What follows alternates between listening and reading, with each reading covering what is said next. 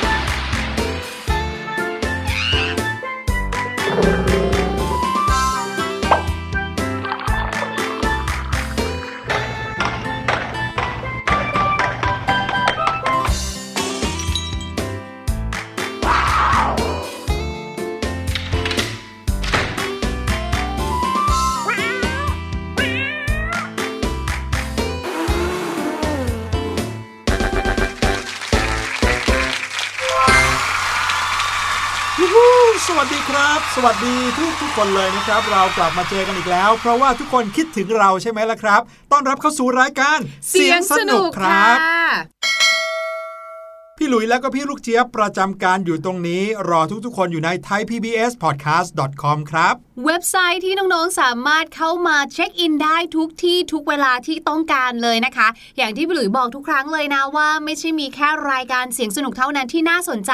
แต่ยังมีรายการอื่นๆนะคะ ที่เสิร์ฟทุกความต้องการของทุกเพศทุกวัยทุกคนในครอบครัวจริง ๆ เลยแหละค่ะ ใช่ครับ คุณพ่อก็ฟังได้ คุณแม่ก็ฟังดี พี่ชายน้องชายน้องสาว คุณปู่คุณย่าคุณตาคุณยาย ฟังได้ทั้งครอบครัวครับ วันนี้รายการเสียงสนุกมาพร้อมกับเสียงปริศนาอีกแล้วนะครับ ให้น้องๆได้ลองเดากันดู แล้วนอกจากนั้นก็ยังมีเรื่องราวที่เชื่อว่าหลายๆ คนคงจะเคยสงสัยเหมือนอย่างพี่หลุยแน่นอน นั่นก็คือเรื่องของขนครับ ขนพี่หลุยจะขนอะไรไปที่ไหนคะ ถ้าเราจะย้ายบ้านเราก็ต้องขนของใช่ไหมใช่ แต่พี่หลุยไม่ได้หมายถึงคนนั้น แหม่พี่ลูกเจี๊ยบเนี่ย พี่หลุยหมายถึงคนที่ปกคลุมร่างกายเนี่ยแหละครับอ๋อทำไมเหรอคะพี่หลุยพี่ลูกเจี๊ยบแล้วก็น้องๆ เคยสงสัยบ้างหรือเปล่าครับว่าทำไมมนุษย์กับสัตว์ ถึงได้มีขนไม่เหมือนกัน ทั้งๆทที่ก็เป็นสัตว์เลี้ยงลูกด้วยนมเหมือนกันนะอืมพูดซะพี่ลูกเจี๊ยบอะจินตนาการว่าเป็นน้องโกลเด้นรีทิเวอร์เลยอะสัตว์บางชนิดก็มีทั้งขนยาวขนสั้นเนาะแต่ขนเขาจะปกคลุมร่างกายเห็นเลยแหละว่ามีขน แต่ถ้าเกิดว่าเป็นมนุษย์เนี่ยนะครับ มองแล้วไม่รู้สึกว่ามีขนขนาดนั้น ถึงแม้จะมีขนบางๆ เล็กๆ อยู่รอบตัวก็ตาม พี่ลูกเจี๊ยบว่าในสมัยก่อนสมัยที่เราเนี่ยนะคะ อยู่ในยุคน้ำแข็งเนี่ย เราอาจจะมีขนยาวเหมือนน้องหมาก็ได้นะอืมเพราะว่าขนเหล่านั้นจะได้ช่วยทำหน้าที่ในการทำให้เราอบอุ่นอืมมีเหตุผล เดี๋ยววันนี้นะครับ พี่หลุยและพี่ลูกเจี๊ยบไปค้นคว้ามาแล้วล่ะครับว่า ขนของคนกับขนของสัตว์ต่างกันตรงไหน นอกจากนั้นนะครับ ความจริงแล้วมนุษย์เรามีขนที่ยาวเหมือนสัตว์ แต่ก็ยาวมากๆแค่บางจุดเท่านั้นเอง เดี๋ยวเราจะกลับมาค้นคว้าหาคำตอบเรื่องนี้กัน แต่ว่าตอนนี้ฟังเสียงปริศนากันก่อนครับ เป็นเสียงของการกัดแต่จะกัดอะไร นี่คือคำถามครับ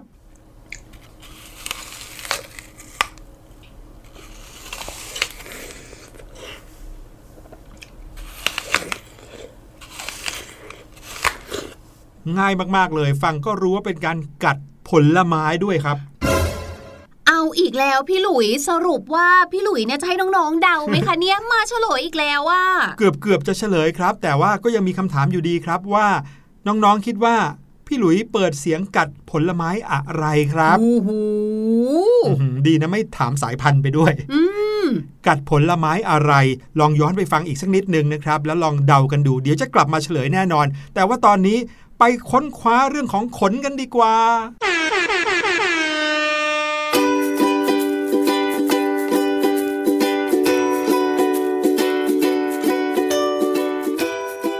อย่างที่พี่หลุยบอกนะคะว่าพวกเราที่เป็นสัตว์เลี้ยงลูกด้วยนมเนี่ยนะ จะมีลักษณะเด่นเฉพาะที่แตกต่างจากสัตว์แบบอื่นๆนะหนึ่งในนั้นค่ะก็คือเรื่องของขนที่ขึ้นปกคลุมตามร่างกายของเราเนี่ยแหละค่ะ และแม้ว่ามนุษย์ที่เป็นสัตว์เลี้ยงลูกด้วยนมเหมือนกันเนี่ยนะคะ จะมีขนขึ้นปกคลุมตามร่างกายเพียงแค่นิดเดียวคือถ้าเทียบกับบรรดาสัตว์ต่างๆนะคะ หรือแม้แต่ค่ะน้องๆบางคนอาจจะบอกว่าอุ้ยพี่ลูกเจี๊ยบพี่หลุย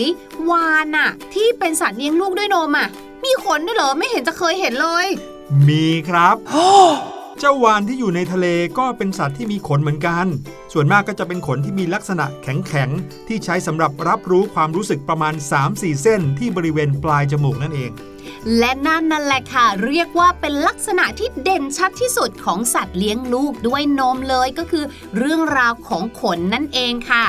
ขนเนี่ยเป็นสิ่งที่ขึ้นปกคลุมตามร่างกายของเราใช่ไหมเกิดจาก ตุ่มขนภายใต้ชั้นหนังกำพร้านั่นเองค่ะ แต่ว่าจะจมลึกลงไปอยู่ภายใต้ชั้นของผิวหนังที่เป็นชั้นหนังแท้ แล้วก็เติบโตโตขึ้นเรื่อยๆ อย่างต่อเนื่องเลยค่ะเซลล์ในตุ่มขนของคนเราหรือว่าของสัตว์เลี้ยงลูกด้วยนมเนี่ยนะครับจะมีการขยายตัวที่เร็วมากๆเลย แล้วก็ทำให้เซลล์ที่เกิดก่อนหน้านี้ถูกดันให้โผล่ขึ้นมาด้านบน แล้วก็ตายลงไปเนื่องจากว่าไม่มีสารอาหารอะไรมาหล่อเลี้ยงครับ ก็เลยเหลือเพียงแค่สารชนิดหนึ่งที่ชื่อว่าเคราติน ที่สะสมอยู่ภายใต้ชั้นของหนังกำพร้าครับ แล้วเคราตินเนี่ยก็อัดแน่นเหมือนกันกับเล็บมือเล็บเท้า ขนที่ขึ้นปกคลุมผิวหนังของสัตว์เลี้ยงลูกด้วยนมเนี่ยนะครับมีทั้งหมด 2 ชนิด ก็คือขนชั้นล่างกับขนชั้นบนครับ ขนชั้นล่างเนี่ยนะคะ ถือว่าเป็นขนที่มีความอ่อนนุ่ม แล้วก็จะมีจำนวนมากด้วยค่ะ มีความหนานแน่นเนี่ยแหละค่ะ เป็นจุดเด่นเพื่อปกป้องร่างกายค่ะโดยเฉพาะในบรรดาสัตว์น้ำเนี่ยนะคะ จะมีขนแบบนี้เยอะมากเลย เช่น ขนของเจ้าแมวน้ำนาค แล้วก็บีเวอร์ค่ะ ก็จะมีขนชั้นล่างที่ละเอียดแล้วก็สั้น แล้วก็มีจำนวนหนาแน่น เพื่อป้องกันไม่ให้ตัวของพวกมันเนี่ยนะคะ เปียกน้ำนั่นเองค่ะ ส่วนขนบริเวณชั้นบนเนี่ยนะคะ ก็ถือว่าเป็นขนที่ยาว หยาบแล้วก็แข็งกระด้างค่ะ ขนแบบนี้นะคะจะทำหน้าที่ป้องกันชั้นผิวหนัง และเป็นขนที่อาจจะมีการเปลี่ยนแปลงของสี เมื่อเราหรือเมื่อบรรดาสัตว์เลี้ยงลูกด้วยนมเนี่ยนะคะ อยู่ในน้ำค่ะ สีอาจจะเข้มขึ้นึ้นหรือสีอาจจะเปลี่ยนไป และขนบริเวณชั้นบนนี้นะคะ จะเปียกลูบไปตามน้ำค่ะ เพื่อที่จะคลุมขนบริเวณชั้นล่างเอาไว้ เหมือนกับห่มผ้าเอาไว้ให้ค่ะพอสัตว์เลี้ยงลูกด้วยนมนะคะ ขึ้นจากน้ำก็จะมีการสะบัดตัวเพื่อให้ตัวแห้งทำให้ขนบริเวณชั้นบนเนี่ยตั้งขึ้น แล้วก็สามารถจะแห้งได้ค่ะโอ้ บ้านไหนเลี้ยงน้องหมาน้องแมวเนี่ยนะคะ จริง ๆ โดยเฉพาะน้องหมาเนี่ยน่าจะชินภาพเลยกับการที่น้องหมาเวลาตัวเปียกแล้วชอบสะบัดขน ครับผม ถ้าเกิดว่าน้องๆ เลี้ยงน้องหมาน้องแมวไว้ในบ้านนะครับ ตอนนี้ลองหันไปคว้าตัวเข้ามาเบาๆนะครับ แล้วลองมาลูบขนดูซิว่าขนของเขามี 2 ชั้นจริงหรือเปล่า มีขนสั้นที่เป็นขนชั้นล่าง แล้วก็ขนยาวที่เป็นขนชั้นบนหรือเปล่าครับ แต่นะครับ เมื่อเซลล์ใต้ตุ่มขนเจริญเติบโตมาจนถึงระยะหนึ่งนะฮะ ขนจะหยุดการเจริญเติบโต และก็ติดแน่นอยู่กับตุ่มขนครับ ไปจนกว่าจะมีการผลัดเปลี่ยนขนใหม่ เซลล์ใต้ตุ่มขนนี้ถึงจะหลุดร่วงไปครับ แต่ว่าสำหรับมนุษย์เนี่ยจะมีความแตกต่างกับสัตว์เลี้ยงลูกด้วยนมชนิดอื่น ๆ เลยครับ เนื่องจากว่ามนุษย์เรามีการทิ้งแล้วก็สร้างขนใหม่อยู่ตลอดชีวิตครับสำหรับสัตว์เลี้ยงลูกด้วยน้ำนมนั้นเนี่ยจะมีช่วงระยะเวลาในการผลัดขนอยู่ เช่นอย่างสุนัข บางชนิดนะครับมีระยะเวลาผลัดขนกันเป็นฤดูเลย เช่น สุนัขจิ้งจอก แมวน้ำเนี่ยจะมีการผลัดขนในทุกช่วงฤดูร้อน โดยส่วนใหญ่แล้วสัตว์เลี้ยงลูกด้วยนม จะผลัดขนเพียงปีละ 2 ครั้งเท่านั้นครับก็คือในช่วงฤดูใบไม้ผลิแล้วก็ฤดูใบไม้ร่วงนะครับ ในไทยเราก็คือช่วงต้นและปลายฤดูฝนนั่นเองครับทำให้ขนที่เกิดขึ้นปกคลุมร่างกายในช่วงฤดูร้อนเนี่ยมักจะมีความบางมากกว่า ขนที่อยู่ในช่วงฤดูหนาวครับ นักวิทยาศาสตร์ และนักสัตววิทยานะคะ เขาก็บอกว่า เนี่ยบางทีสีของขนของสัตว์เนี่ยนะคะ อาจจะมีประโยชน์ในเรื่องของการช่วยอำพรางร่างกาย ให้กลมกลืนกับหิมะก็เป็นไปได้นะ เรียกว่าเป็นการป้องกันอันตรายจากสัตว์นักล่านั่นเองค่ะ แต่สำหรับสัตว์เลี้ยงลูกด้วยนมที่ไม่ได้อาศัยอยู่ในแถบขั้วโลกเนี่ยนะคะ เขาก็จะมีสีขนธรรมดาเนี่ยแหละค่ะ ไม่ได้สดใสอะไรนะคะ ขนเหล่านั้นก็มีหน้าที่ในการปกป้องชั้นผิวหนังเพียงอย่างเดียว แล้วก็มักจะมีการเปลี่ยนแปลงสีขนให้กลมกลืนไปกับธรรมชาติรอบๆตัวค่ะ ยกตัวอย่างเช่น ลายของเสือดาว ลายของเสือโครง่งรวมไปถึงค่ะ ลายจุดของลูกกวางแบบนี้ค่ะแน่การมีหย่อมขนที่เป็นสีเฉพาะเนี่ยนะคะ อยู่บริเวณสองข้างของสะโพกแบบนี้ค่ะ ก็จะทำให้เวลาที่เจ้าสัตว์เหล่านี้อยู่รวมกันเป็นฝูงแล้วเนี่ยก็จะช่วยพรางตาจากบรรดานักล่าได้สีขนของสัตว์ที่อยู่ในป่าเนี่ยมีประโยชน์มากๆ ในเรื่องของการทำให้กลมกลืนกับธรรมชาติเลยนะครับ เป็นนกลไกของธรรมชาติเลยที่เขาสร้างขึ้นมาแล้วก็ให้สัตว์เนี่ยมีชีวิตอยู่รอดได้ หรืออย่างเจ้ากวางหางขาวค่ะ ที่มักจะชูขนสีขาวที่บริเวณหาง แล้วก็มีการโบกสะบัดไปมาคล้ายกับธงอย่างนี้ยค่ะ อันนี้เนี่ยแม้ว่าจะไม่ได้เป็นการพรางตัว แต่ว่ามีไว้เพื่อเตือนภัยให้กับกวางตัวอื่น ๆ ในฝูง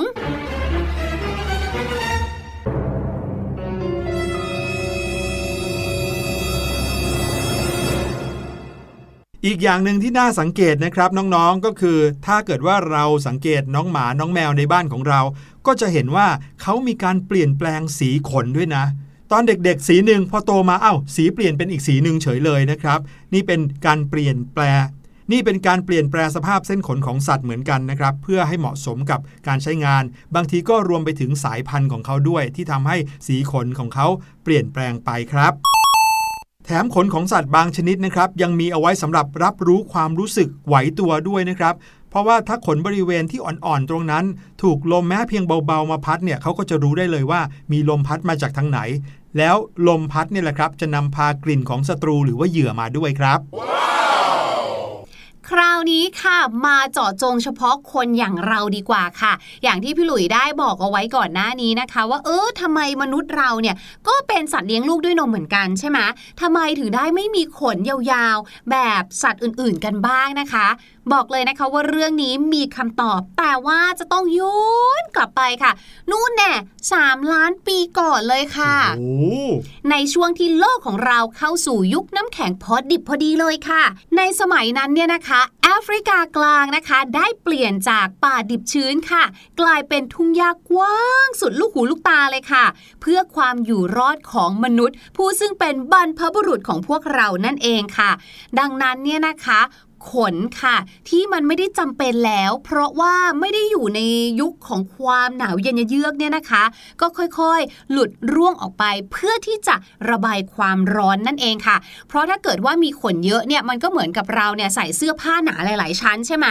ร่างกายของเราผลิตความร้อนได้อยู่แล้ว แถมอยู่ในอากาศที่ไม่ได้เย็นมาก แน่นอนร่างกายอาจจะร้อนจนเกินไปค่ะ โดยเฉพาะคนสมัยก่อนเนี่ยนะคะ จะต้องมีการเดินทางไปหาอาหารในระยะไกลมีการข้ามทุ่งข้ามอะไรแบบนี้ค่ะ ถ้าเกิดว่าร้อนเกินไป เป็นลมเป็นแล้งอย่างแน่นอนค่ะ ครับผมนั่นก็คือสมมุติฐานแรกนะครับที่ว่า 3 ล้านปีก่อน โลกเราเปลี่ยนยุคนะครับ คนก็เลยต้องเปลี่ยนขนตามไปด้วย มีอีกหนึ่งสมมุติฐานนะครับที่บอกว่าสาเหตุที่เราไม่มีขน โดยเฉพาะอย่างยิ่งบนใบหน้าเนี่ยนะครับ ก็เพราะว่ามนุษย์เราทำงานเป็นทีมครับ แล้วการทำงานเป็นทีมเกี่ยวข้องอะไรกับเรื่องขนนะครับ ในยุคสมัยหนึ่งพอมนุษย์เราเริ่มมีการสื่อสารกันนะครับ ก็เลยต้องมีการแสดงสีหน้า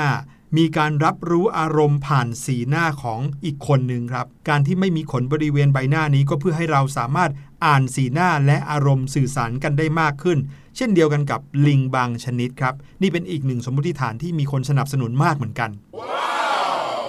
นอกจากนี้นะคะก็ยังมีสมมุติฐานอีกหนึ่งข้อค่ะ เขาคาดเดาเอาไว้ก็คือ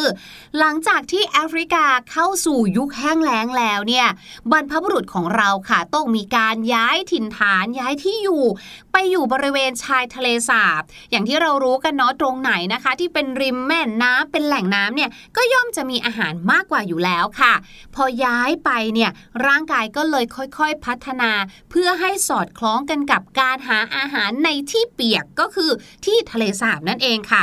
ร่างกายก็เลยสละขนออกไป แล้วก็มีการพัฒนาไขมันใต้ชั้นผิวหนังแทนค่ะ ครับผมแต่ทั้งหมดทั้งมวลนี้เนี่ยมีการวิวัฒนาการกันนานนับร้อยปีนะครับ ไม่ใช่ว่าพอเดือนนี้ขนยังเต็มตัวอยู่เลย เดือนหน้าอากาศเริ่มร้อนขนก็หายไปแล้วไม่ใช่แบบนั้นนะครับ จะมีการเปลี่ยนแปลงไปทีละรุ่นทีละรุ่นใช้เวลานับร้อยปีครับ แต่ว่าพี่หลุยคะในบรรดาขนทั้งหมดเนี่ยนะคะ ที่มันร่วงหลุดหายไปน้อยไปเนี่ย แต่ผมของเราซึ่งก็น่าจะเรียกว่าเป็นขนแบบหนึ่งเนี่ยทำไมยังอยู่อยู่เลยอะ่ะอื้อหือทำไมเราไม่แบบสั้นลงแล้วไม่ยาวหรือว่าแบบเป็นหัวล้านไปเลย ตั้งคำถามได้น่าสนใจมากครับ ถ้าเกิดว่าผมบนศีรษะของมนุษย์เนี่ยนะครับ มีคุณสมบัติที่เหมือนกับขนทั่วร่างกาย มนุษย์เราก็คงจะหัวโล้นกันหมดทุกคนไม่ว่าผู้ชายผู้หญิงใช่ไหม นั่นก็เป็นเรื่องที่ธรรมชาติจัดสรรเอาไว้ให้กับมนุษย์เหมือนกันครับ ก่อนจะพูดถึงเส้นผมนะครับ ก็ต้องขอเกริ่นถึงขนตรงอื่นๆ ก่อนครับ เช่น คิ้ว ขนตา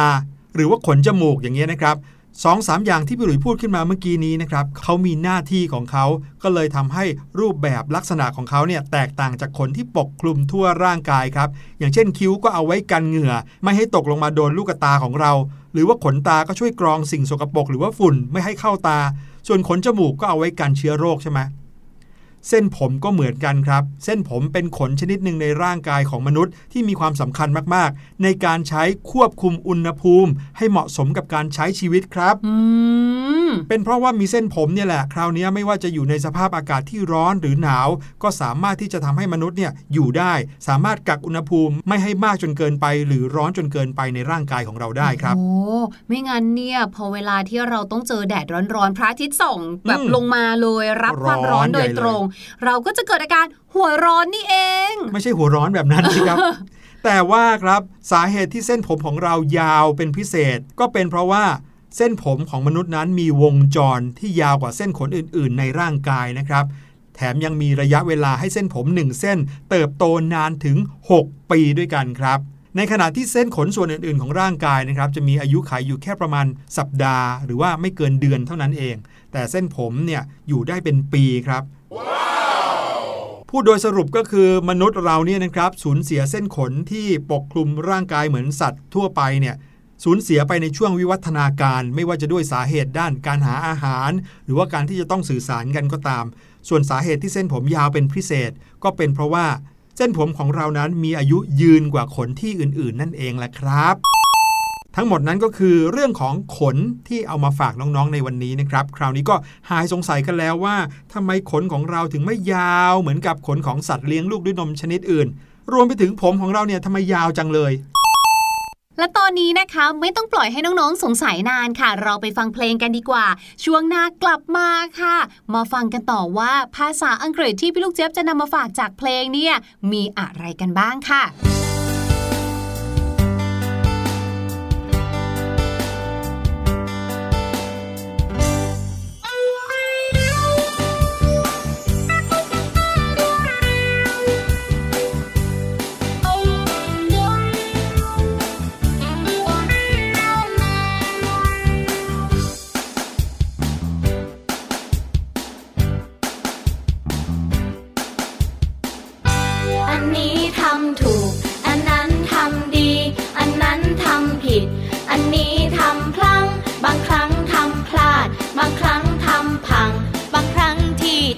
ไม่รู้ทำไปทำไม อันนี้ทำถูก อันนั้นทำดี อันนั้นทำผิด อันนี้ทำพลังบางครั้งทำพลาด บางครั้งทำพัง บางครั้งที่ทำไม่รู้ทำไปทำไม เคยทำแก้วแตก เลยโดนแก้วบาด เคยทำเปื้อนเปรอต้องทำความสะอาด บางอย่างทำไปสถานใจประหลาด อย่างจะจำไม่ทำเป็นอันขาดอันนี้ทำบ่อย อันนั้นนานๆทีทำอย่างนั้นไม่ดีทำอย่างนี้จะดีไหม แบบนี้ไม่ดีพอ แบบไหนจะพอใจ ดีแล้วที่ทำไป ดีแค่ไหนที่ได้ทำ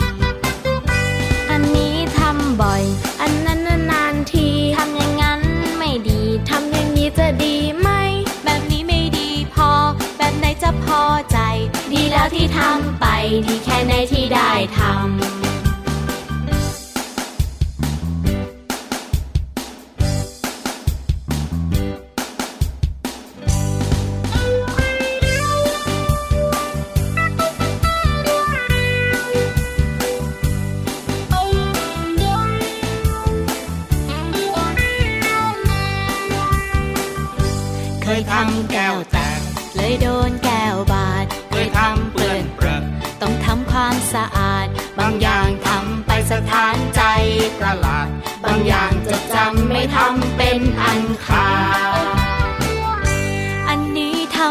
อยอันนั้นนานๆทีทำอย่างนั้นไม่ดีทำอย่างนี้จะดีไหม แบบนี้ไม่ดีพอ แบบไหนจะพอใจ ดีแล้วที่ทำไป ดีแค่ไหนที่ได้ทำอันนี้ทำบ่อย อันนั้นนานๆทีทำอย่างนั้นไม่ดีทำอย่างนี้จะดีไหม แบบนี้ไม่ดีพอ แบบไหนจะพอใจ ดีแล้วที่ทำไป ดีแค่ไหนที่ได้ทำ ดีแล้วที่ทำไป ดีแค่ไหนที่ได้ทำดีแค่ไหนที่ได้ทำเพลงที่นำมาฝากในวันนี้ก็คือดีใจที่ได้ทำค่ะ พี่ลูกเจี๊ยบก็ดีใจที่จะได้นำเอากิริยาวลีที่น่าสนใจที่ขึ้นต้นด้วย make มาฝากกันค่ะ กับ make it up to นั่นเองค่ะ ในเพลงเนี่ยจะเจอบ่อยเลยนะคะ รวมไปถึงในซีรีส์ก็มีบ่อยๆเลยกับ make it up to ที่แปลว่า ชดใช้ให้นั่นเองค่ะ ยกตัวอย่างเช่นนะ อุ้ยเนี่ยวันนี้นัดกันเอาไว้นะ ว่าเดี๋ยวจะนั่งเล่นเกมออนไลน์ด้วยกันกับพี่หลุย แต่ปรากฏว่าค่ะ ที่บ้านเนี่ยทำกับข้าวที่เป็นเมนูโปรดพี่ลูกเจี๊ยบเลย พี่ลูกเจี๊ยบก็เลยต้องแคนเซิลนัดพี่หลุยไปค่ะอืมอย่างนี้นี่เอง พี่ลูกเจี๊ยบก็เลยบอกกับพี่หลุยว่า พี่หลุย I'm so sorry นะ เอาอย่างนี้ละกันนะ I will make it up to you later I will make it up to you later I promise นะคะ เดี๋ยวพี่ลูกเจี๊ยบจะชดใช้ให้นะ วันหลังนะ พี่ลูกเจี๊ยบ promise สัญญาเลยค่ะ เพราะฉะนั้น make it up to นะคะ ก็เลยแปลว่า ชดใช้ให้ หรือว่าใช้คืนให้นั่นเองค่ะคำที่สองนะคะ ก็คือ make over นั่นเองค่ะ หลายๆ คนอาจจะคุ้นเคยกับคำนี้นะคะ กับสำนวนวลีนี้ เพราะว่าเหมือนกับจะเป็นชื่อรายการด้วยใช่ไหม make over นะคะ หมายถึงการปรับปรุงเปลี่ยนแปลงครั้งใหญ่เลยค่ะ ยกตัวอย่างเช่น โอ้อยู่บ้านแบบนี้เนี่ยนะ พี่ลูกเจี๊ยบก็ว่างไงก็เลยรู้สึกว่าอยากจะปรับปรุงบ้านสักหน่อยค่ะ พี่ลูกเจี๊ยบก็เลย คิดว่าน่าจะ make over the garage into a living room อ่าเดี๋ยวเรา make over หรือว่าปรับปรุงเปลี่ยนแปลง the garage โรงจอดรถเนี่ยนะ ให้ into a living room ให้กลายเป็นห้องนั่งเล่นดีกว่า รวมไปถึงค่ะ makeover เนี่ยยังหมายถึงการเปลี่ยนแปลงตัวเองด้วยนะคะ หรือว่าปรับรูปลักษณ์ตัวเองด้วยค่ะ เช่น พี่ลูกเจี๊ยบเนี่ยอาจจะนึกครึ้มอกครึ้มใจตัดผมสั้น แล้วก็เปลี่ยนสีผมเป็นสีชมพูช็อกกิ้งพิงอย่างเงี้ยค่ะ ก็เรียกว่าเป็นอีกหนึ่ง makeover ได้เหมือนกัน เอางั้นเลยเหรอพี่ลูกเจี๊ยบ ใช่ โอ้โห พี่หลุยจะได้เห็นลูกเจี๊ยบตัวสีชมพูเลยเหรอเนี่ยยังไงก็ขอบคุณพี่ลูกเจี๊ยบมากๆเลยนะครับที่เอาสำนวนมาฝากกันแบบนี้ แล้วก็น้องๆ น่าจะได้เอาไปใช้ได้อย่างถูกต้องด้วย ใครฟังไม่ทันก็กดย้อนไปฟังได้นะครับ เอาล่ะเรามาเฉลยเสียงปริศนากันดีกว่าครับ กับเสียงกัดผลไม้ปริศนาที่พี่หลุยฝากเอาไว้ว่า นี่เป็นเสียงกัดผลไม้อะไรนะครับ ลองไปฟังกันอีกสักทีเชื่อว่าน่าจะเดาถูกกันแล้วครับ